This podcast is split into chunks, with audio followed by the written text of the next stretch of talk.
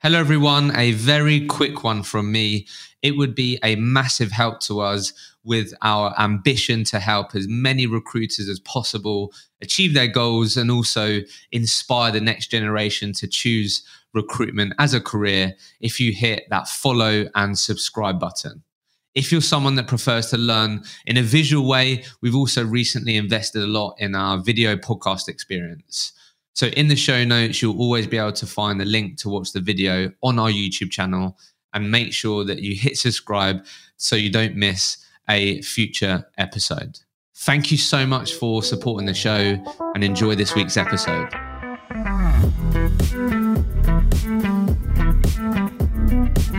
Hello, everyone, and welcome back to another episode of the Recruitment Mentors Podcast. I'm your host, Hishem Azzouz. And on this week's episode, I was joined by Roger Wilkinson. We discussed a lot about Roger's entrepreneurial journey, as in 2007, he took the leap to start his very own recruitment business called the OHO Group. So over the last 15 years, this has been the business that he's been building after only working in recruitment for less than a year. So as you can imagine, in 15 years, Roger has had to reinvent this business multiple times. But there was a pivotal moment, and that was in 2016, where he realized that the business that he'd built wasn't the one that he wanted or was proud of or was best built for the success and future success of the company. So in this conversation, we really delve deep into culture and how Roger, over the last number of years, has rebuilt a culture that he's proud of, and a business that he is proud of, that's successful and profitable. Enjoy the episode. Roger, welcome to the podcast. Thank you. It's great to be here. Thanks for coming in despite, I guess, yeah, you said whole team, whole family's ill. So Yeah, I'm doing some serious night shifts at the moment and day shifts, but I'm here. Got some coffee. Exactly. I'm ready. Let's give it a real go. So look, really looking forward to break down this journey that you've been on. Like I always like to do at the beginning, particularly for someone with how long you've been on this journey for, I think it's just really useful for people just to have some immediate context. So obviously today, like, we're going to really focus on this entrepreneurial journey that you've been on, because you started your own recruitment business in 2007 after working in recruitment for a year. That's correct, right? That is correct, yeah. It's actually less than a year. So. Less than a year. So yeah, you've been building this business for just over 16 years. Which is a long time. It's nearly two, yeah, you're going on to the 2 decades mark now. So like, I'm going to add some context here, and if there's anything that you want to add or you think I'm missing, then please do. But I'm just going to do some sort of highlight things here, broken it down into sort of 3 key bits when we prepared for this. So just to give everyone a bit of an idea. So end of the first 5 years, I put down here that you ended up around 20 heads in the first sort of 5 year mark. And I'm not sure exactly what revenues were, but around $1 million I put down here. And then the next 5 years, so up into 2016, you got up to $3 million net fee income and around 38 people. Now, this is where it was a quite pivotal moment, which we're going to talk about here, where then you sort of ended up going on this journey where you went from around 40 people down to 12 to 15 people. And you've been on this sort of rebuilding journey, which is what we're going to go into. And then from that point, you've sort of been on this growth journey of 40 to 60% per year, and you're now back up to around 21 people now, or you're around 30 people. Oh yeah, around 31 people now, yeah. Around 31 people, hoping to be around 50 by the end of the year. You can continue to grow revenues and net fee income. So this is what we're going to break down, right? This is the story that we're going to break down. So I guess let's just start with the £1 million question, because I'm sure, particularly with your model, hiring a lot of people that don't have experience, grads, you thought a lot about this. So what's Roger's take on what characteristics and traits do you believe make up a highly successful recruitment consultant in today's market? There's the obvious ones which everyone's talked about, like motivated, resilient. But for me, there's a couple of extra things. I think you need to have a level of ambition that it could be that you want to make the most amount of money. It could be that you want to progress faster than anyone else.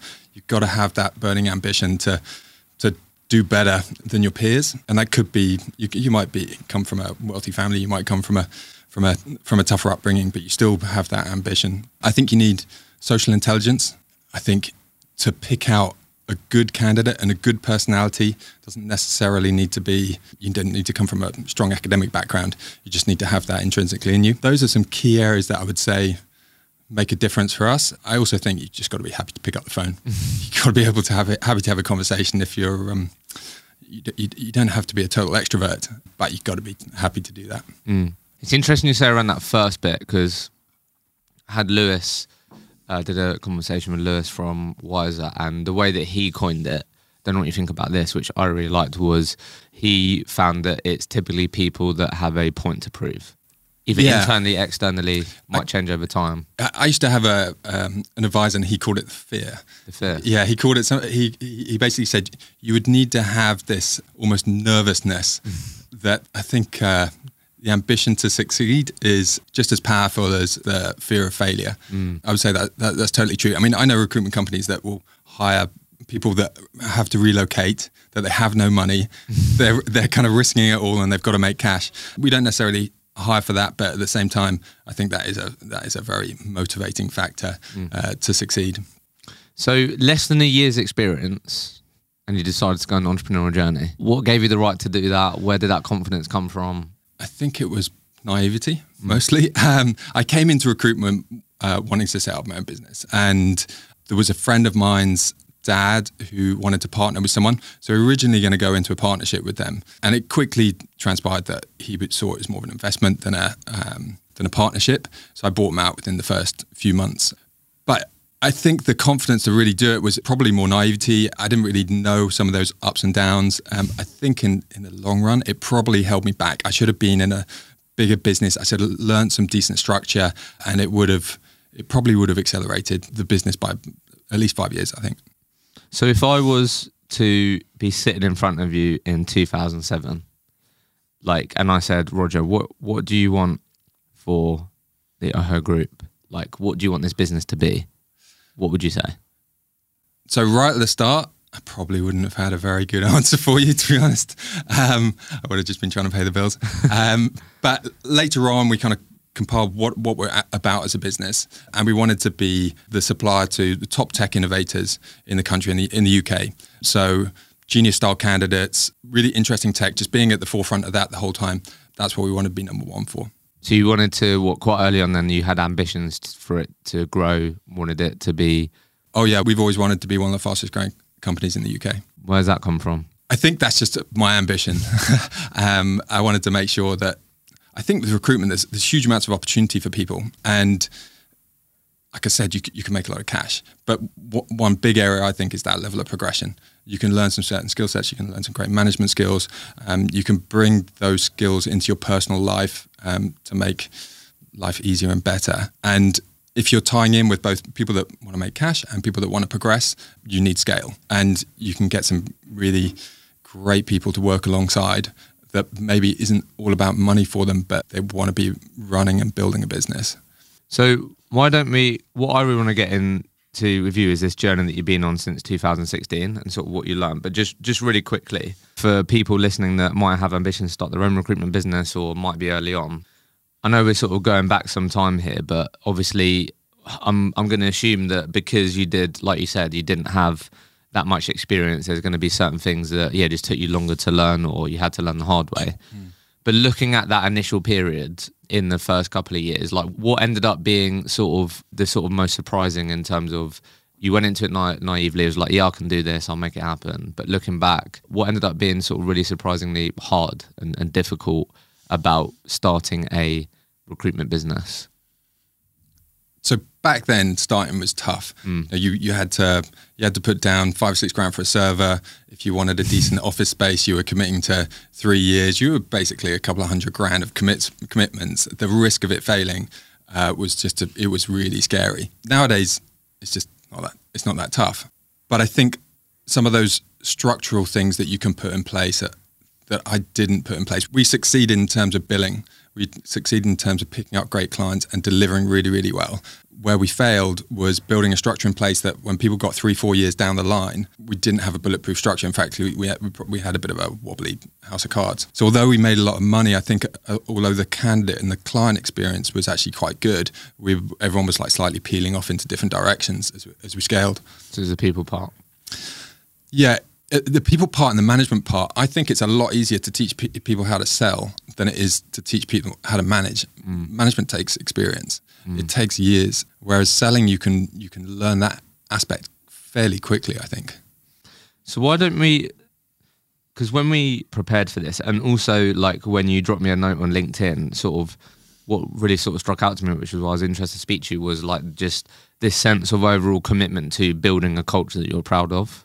Yeah. So why don't you describe the business in 2016 to us? Like, why don't you just take us back to, yeah, you're going into the office in 2016. How would you describe the business there? And you can take that anywhere. The culture, the people, what you're about. Like, why don't you describe the business in 2016?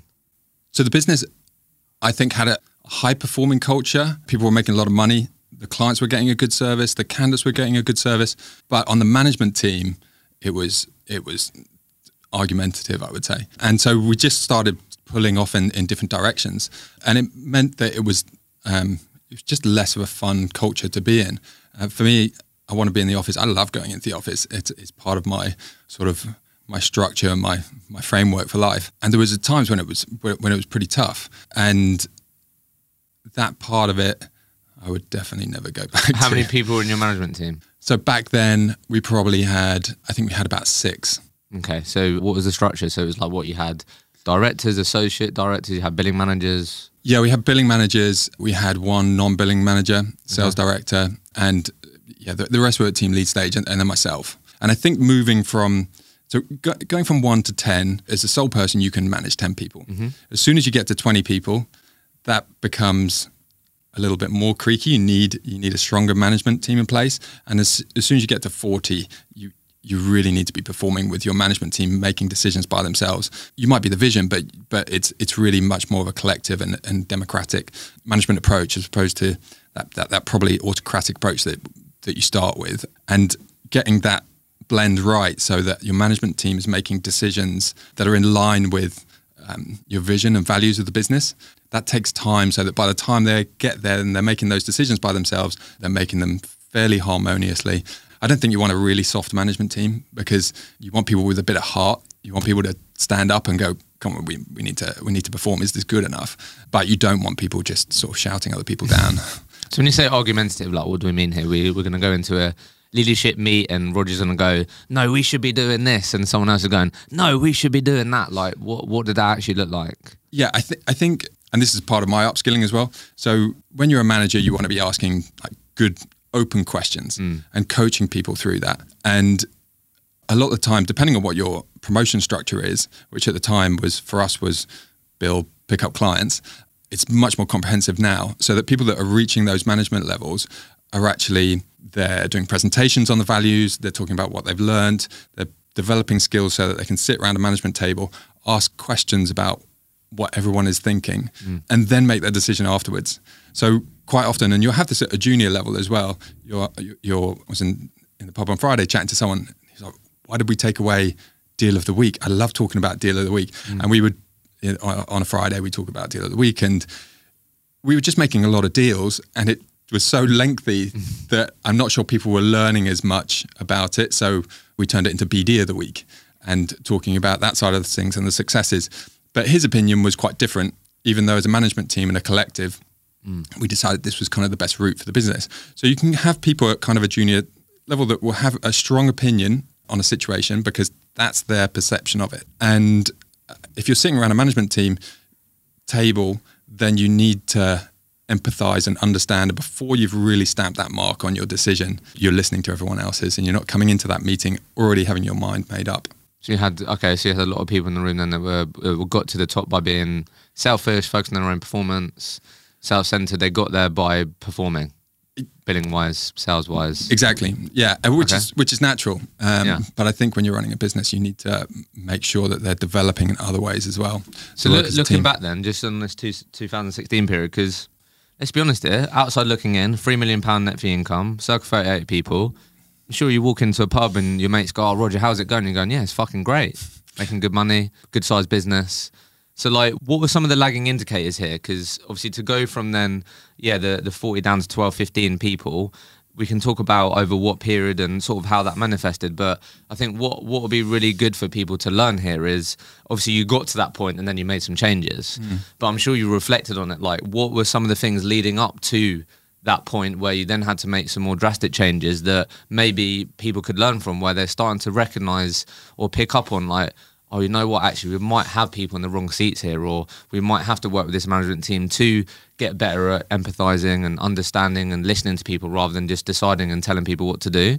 So were there any sort of, on reflection, were there any sort of lagging indicators looking back that maybe you could have acted a bit earlier on, or you could have taken accountability and gone, hey guys, look, I feel like we could be doing better at this, or maybe we need to sort of start thinking about this? Was there anything there looking back? This podcast is proudly sponsored by Sourcebreaker. And today I wanted to talk to you about sales opportunities and how Sourcebreaker can help. Because are you tired of the competition beating you to new sales opportunities? Do you want to make more placements from your existing resources? Who doesn't? Transform the way you work with Sourcebreaker. Revolutionizing recruitment with AI-powered technology, Sourcebreaker powers you with laser-accurate search results across all your sourcing platforms to build candidate pools filled with highly qualified individuals, all from one place, not from multiple tabs in different places.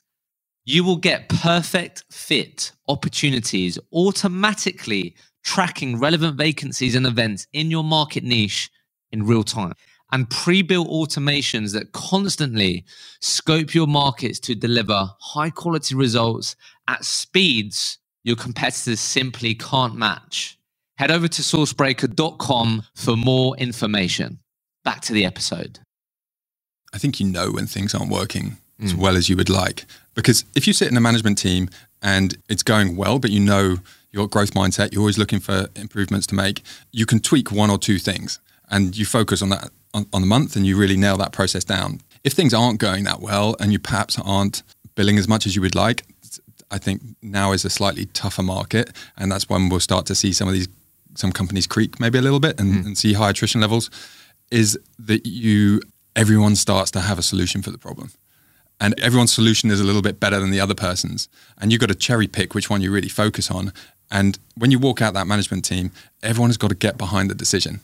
And if you've developed a team which, as soon as they walk out that room, they're kind of up for it, and they're going to be up for that challenge, and they're going to move forward irrespective of whether or not they necessarily believed in it, I think you've got a pretty good winning formula. If they walk out that room and people are like, oh, I'm not sure, that's not what I believed in, then you've got a formula that could, it's probably going to not end very well for anyone.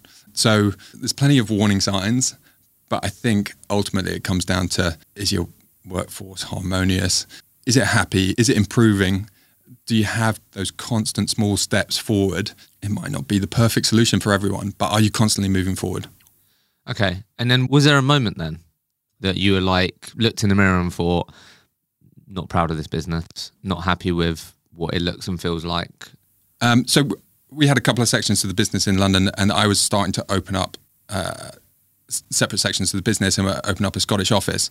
And there was a period when I got a phone call from literally being in Scotland for 2 days, and it was like, the world's crumbling, you kind of almost need to come back down. And I was thinking, I've made a mistake here. That sort of adage that you're not a leader till you've taught a leader who can teach a leader, I was miles off that. And I think that was a point where I was thinking, okay, well, I've scaled the business to a certain size, I've got overheads, and this might be true today where there's some businesses that maybe haven't nailed down some of their practices perfectly. They've scaled in the good times, and you get to a situation where you think, shit, I've got a lot of overheads here, I need to make money, I don't really want to take a step backwards because I've never really done that in my life. How do I ride my way through this? And that's a tough realization, that if you're someone who always wants to move forward, you might have to take a few steps backwards to go forward, or it might be enforced on you.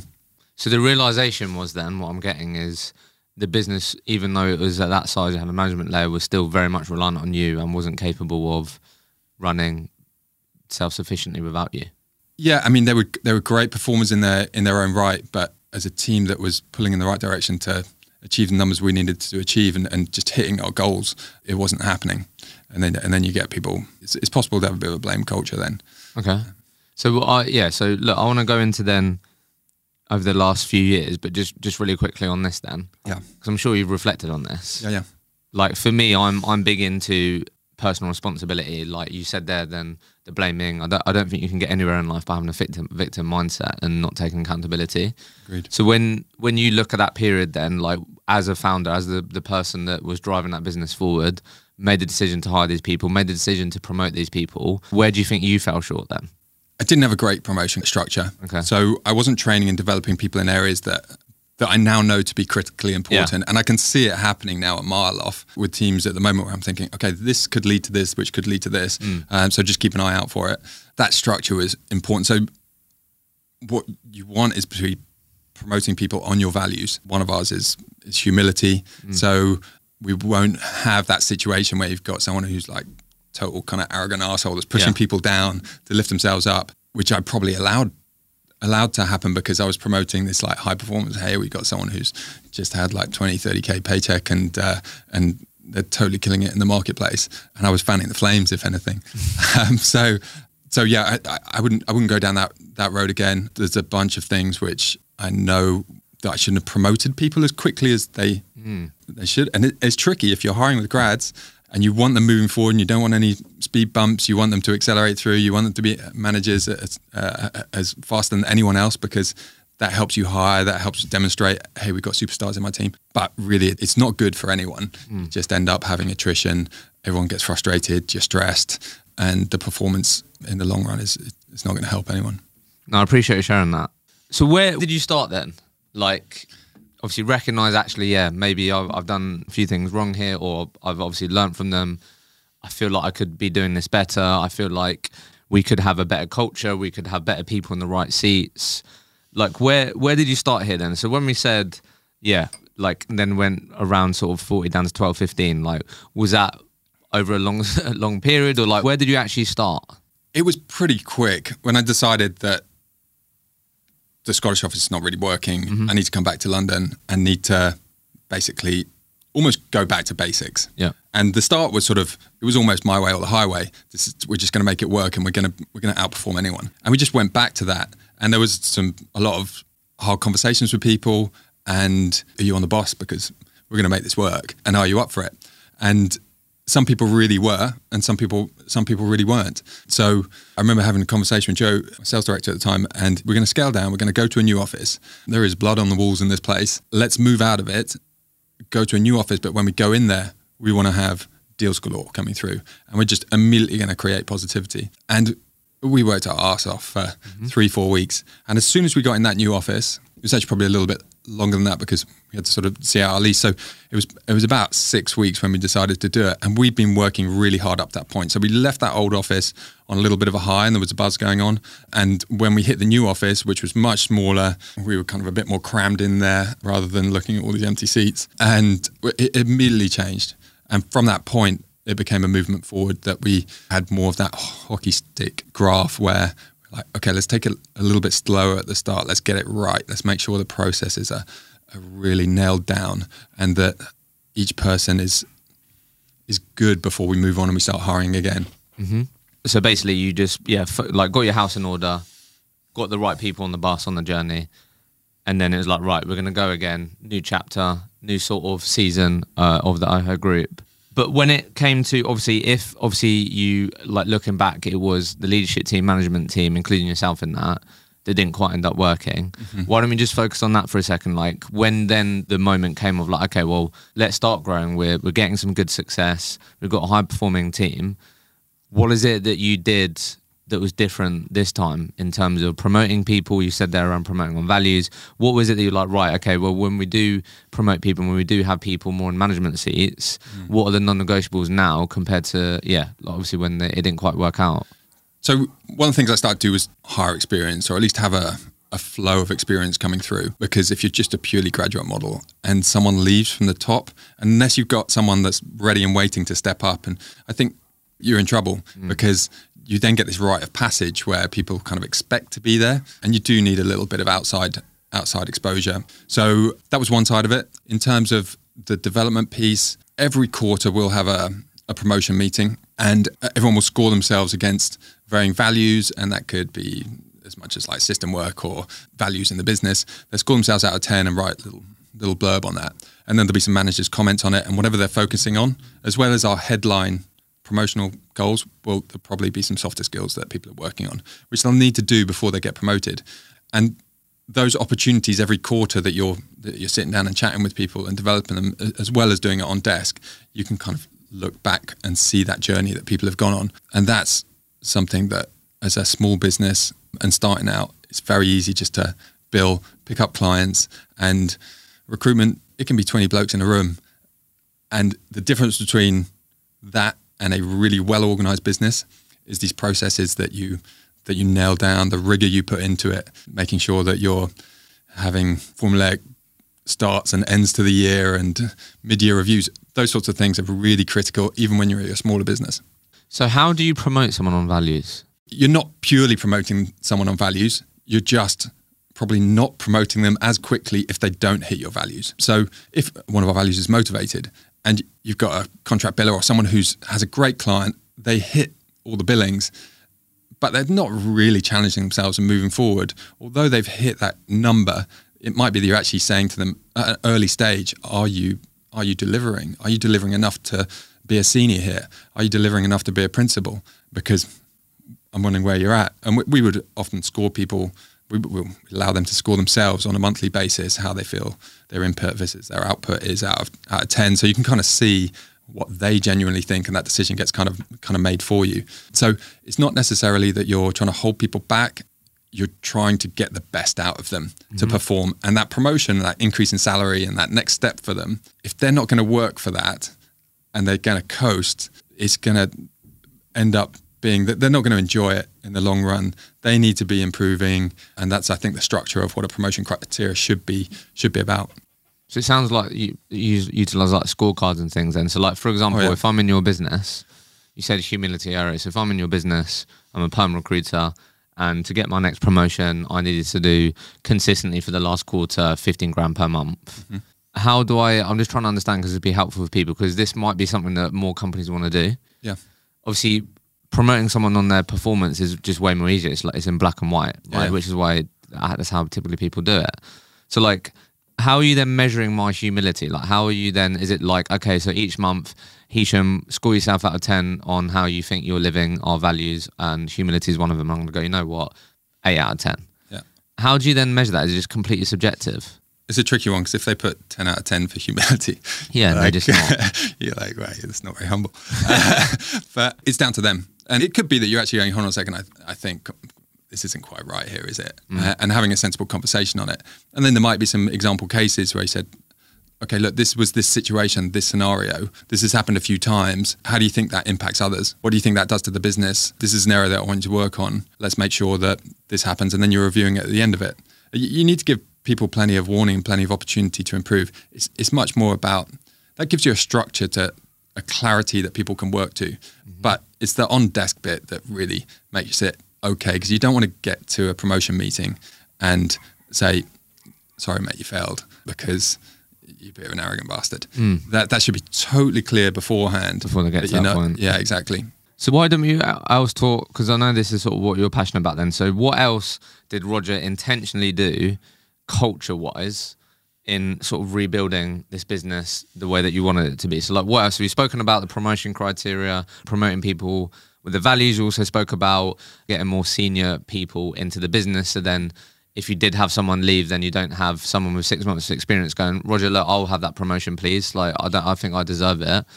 Like, what else have you done on this journey to be really intentional around building a business that you do walk into and go, you know what, this is excellent. This is the type of business that I did want. This is a better functioning management team. What else did you do really intentionally then on the culture side within the business? I mean, there's loads of little things. I think to a certain extent, when you're talking about culture, if you're having to have a lot of conversations about culture, you probably haven't got the best culture. But what you do is you put a bunch of things in place, and it can make a huge impact. So we have a lot of feedback sessions. I'll have once a quarter, Roger's Roundtable, where we'd go for a meal, have some pizzas together, and talk to different people in the business about what their thoughts are, rather than just chatting with the management team. For me, that office environment should be a really healthy environment. It should be a positive environment. You don't want people coming off the phone, chatting to a client and going, oh, for fuck's sake, it's such a wank. Like, that just breeds a little bit of negativity. So you don't want them being negative towards candidates or clients. You want to keep that a positive environment. And then you want a healthy body and mind. So we'll do things like last year, we got a personal trainer in place. We did 3 peaks together. I didn't think that I'd be climbing 3 mountains with an amazing bunch of people, but it was genuinely one of those kind of life-changing events, to the point where we're doing it again. We're doing something this year where we're looking at taking a group of us, or whoever wants to do it, up to a mountain in Slovenia, and we'll do that on a weekend.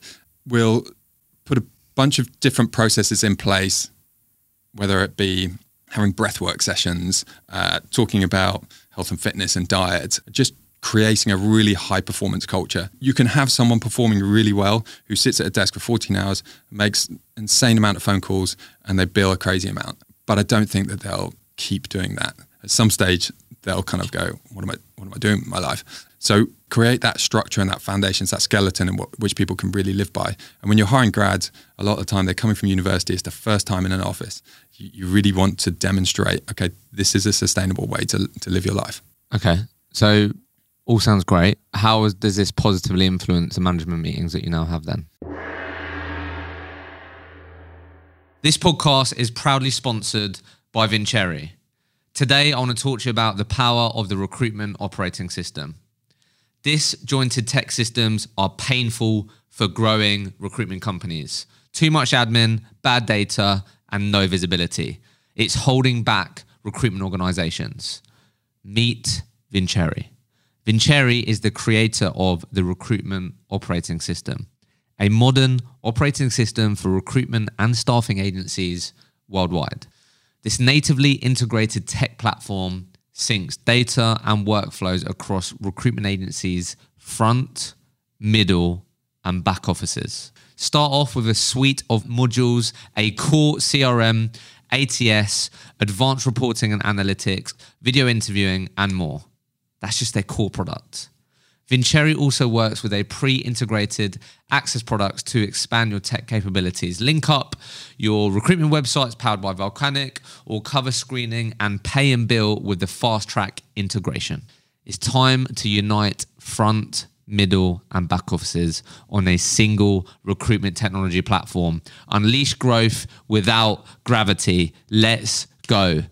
Find out more on vincere.io, and because you listen to this podcast, you get a discount. Check it out. Enjoy the rest of the episode. I think you just got a happiness on the floor. If you've got a situation where you're having to say, get on the phones, you've got to hit this KPI, you've got to hit this number, and it's a frustration running through the business, then you're going to have negativity. If you can create an environment where it's like having sort of a lead sled dog versus a chariot with the horses, and they're almost pulling away from you. There's times when you need to be that lead sled dog. There's times when the managers need to be that lead sled dog. But if they can create that high-performing culture, then they end up being standing on the chariot with the horses pulling away from them, and you're just steering in the right direction. That was an analogy from Roy Ferguson. He always liked that one. Yeah, nice. But creating that happy environment will create a high-performing culture. You can make money in a toxic culture, but it's always a bit short term. So if they're the sort of things you do now, then what sort of things were you doing in the past then? Just what? Lunch and like just piss ups every Friday, like what? Yeah, and we still have a bit of a piss up. We still have Michelin star restaurants and all the rest of it. But last Friday we had a goal which was, if teams didn't hit a certain goal, then we would all go for a 5K run together. Okay. That just would never have happened because everyone would go, I'm not doing that. And everyone was kind of up for it. And a bunch of people walked it, and it was kind of totally, you had to be up for it. But at the same time, everyone was up for it. Everyone who didn't hit was up for it. It was just a little bit of fun stick. We have a lot of carrot. We have a bunch of different targets and holidays and all sorts that you can win the whole time. But you do need a little bit of stick, but you need people on board with that as well. You can't have people just go, I don't want to do that. So how have you now got better then at, how has Roger created leaders? How have you done that then? Because it sounds like that's what you struggled with in the past. Yeah, it's training from an early stage. It's train, develop. So we'll have a future leaders program, and that runs 2 quarters of every year. And they will run a team of the future leaders together, and they'll run and perform and have some targets which they lay out. They create a budget on it. They perform together. We discuss how to motivate people, how to get the best out of people, difficult situations that people have got when they're running weeks. And someone might be in that from under a year with us.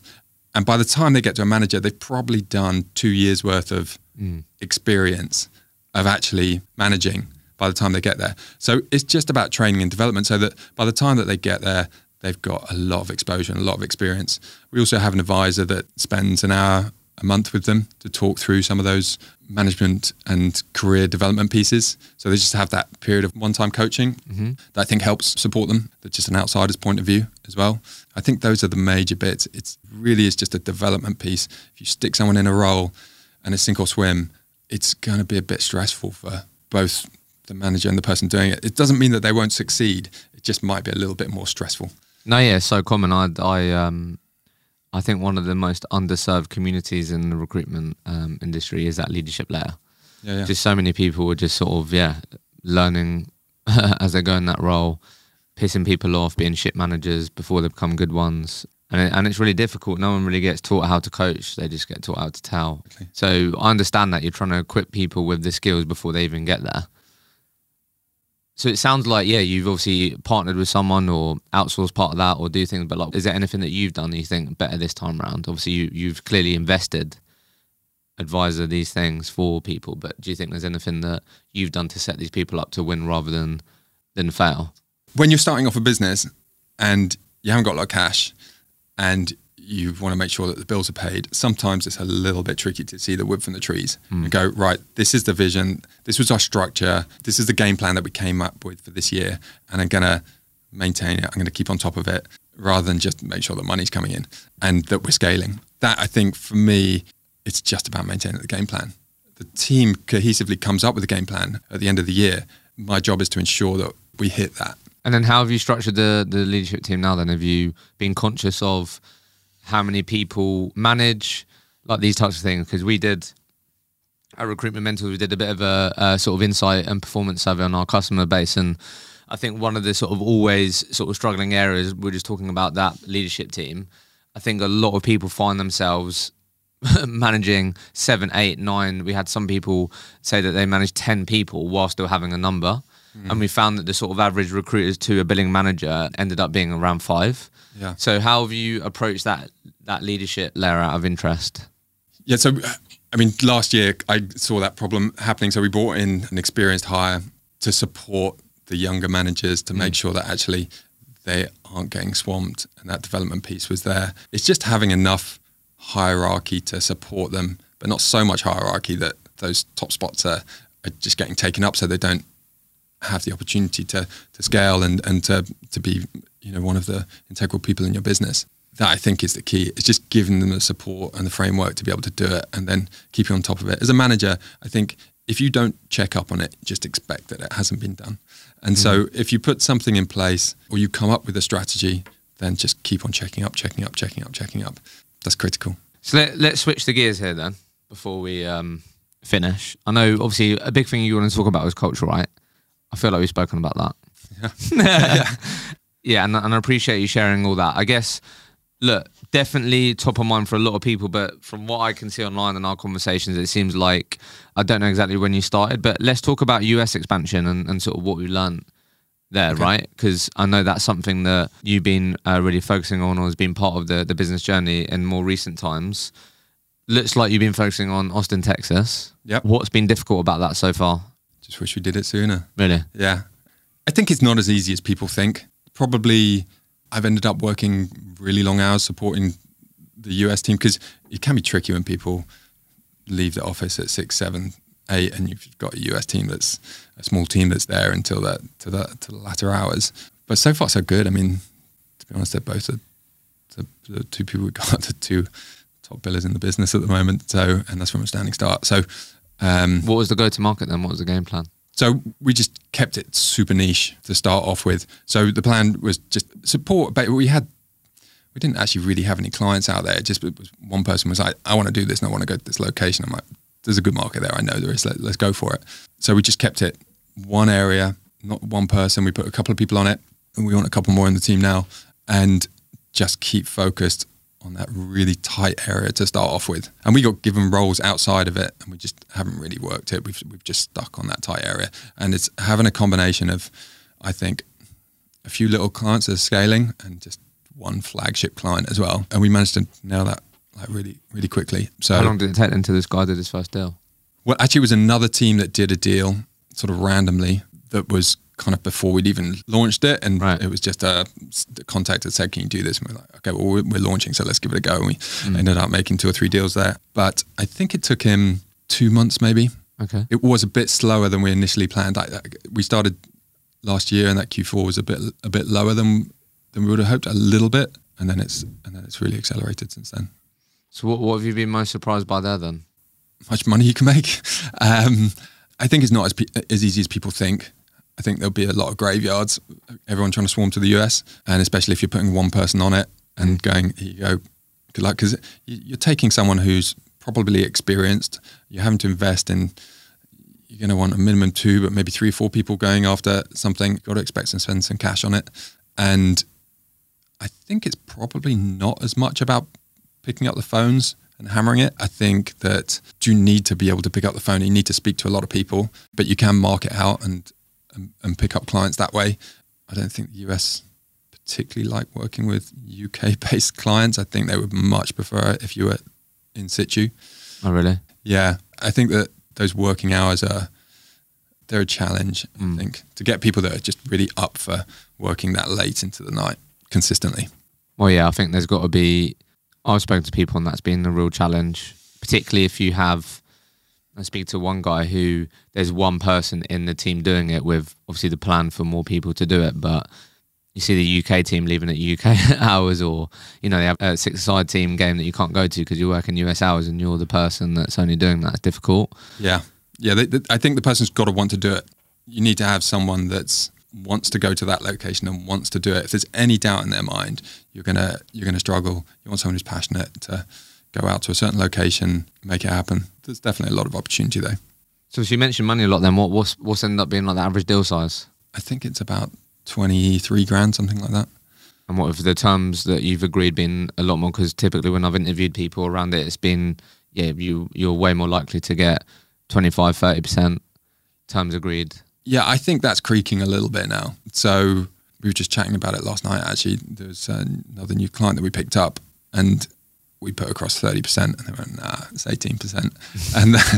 And I think they're having a conversation with them today as to what that's going to end up. But we're sort of building a name for ourselves at the moment. I mean, I really don't want to go below 20%, but there's some different things like you can't ask a candidate's salary, just some legal things that we probably weren't as aware of before we started. If you had the other common one that we've picked up on here has been working job that you haven't got signed terms for. Yeah, or even just, I've heard that you can, if you put an advert out for a contract role and it's a certain rate and you end up taking one on a different rate, you could get sued for it. So really, yeah. Yeah, you got to be a little bit careful, I think, of in a litigious society. Just final bit on this then, what do you think has really worked so far then? So obviously having a niche, having a focus and just doubling down on that. Yeah, 100%. Is there anything else that you found, just obviously from your perspective, been doing? Have you always done the UK market then, or different EU, UK? Yeah, pretty much entirely UK. Yeah, so from outside looking in then, what do you think they've also done well besides just having a real niche and focus that's gone down well, that's helped them get traction in the US, do you think?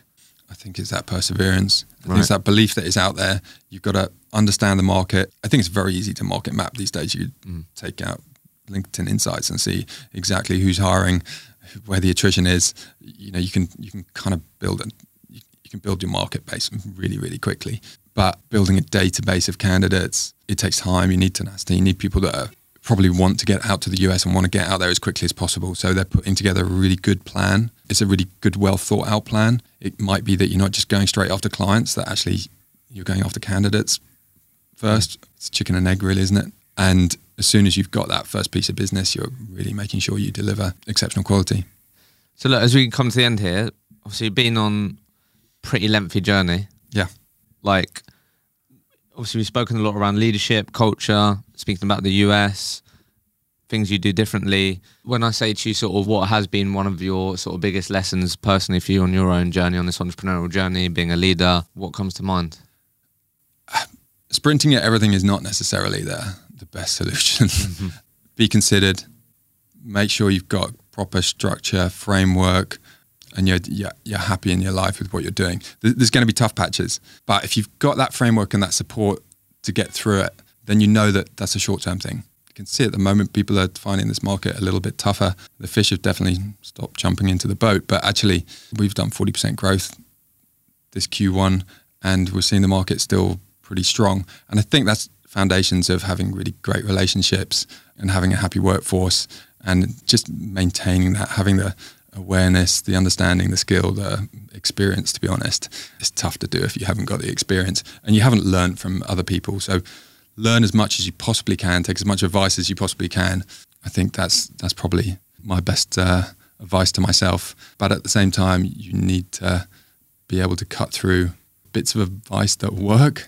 You still need to have your kind of ideology. Yeah, what you stick to, what you stand for. 100%. And there was times in the past when I kind of took advice that was perhaps didn't work out as well as I would have liked. So experience.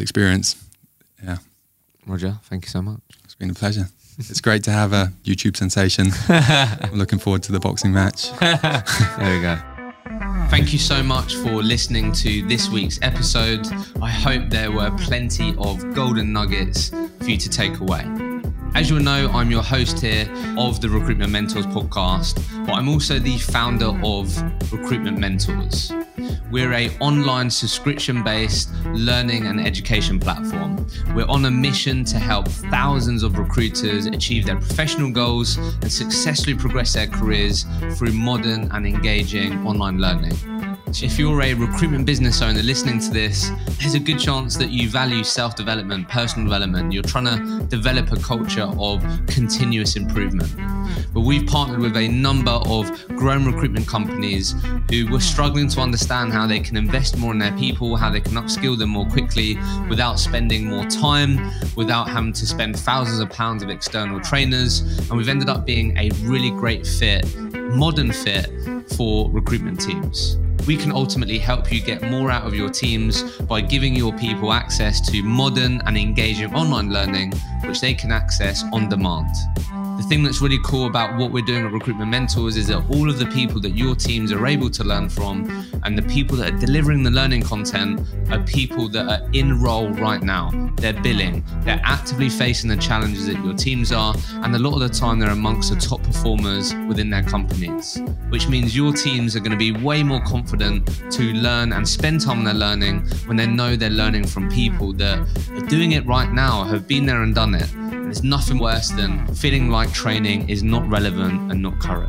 The best place to find out more about Recruitment Mentors and if we can help you accelerate your team's performance is send me a message on LinkedIn, connect with me on LinkedIn directly, and I'd love to connect with you and find out if we can help you get more out of your people.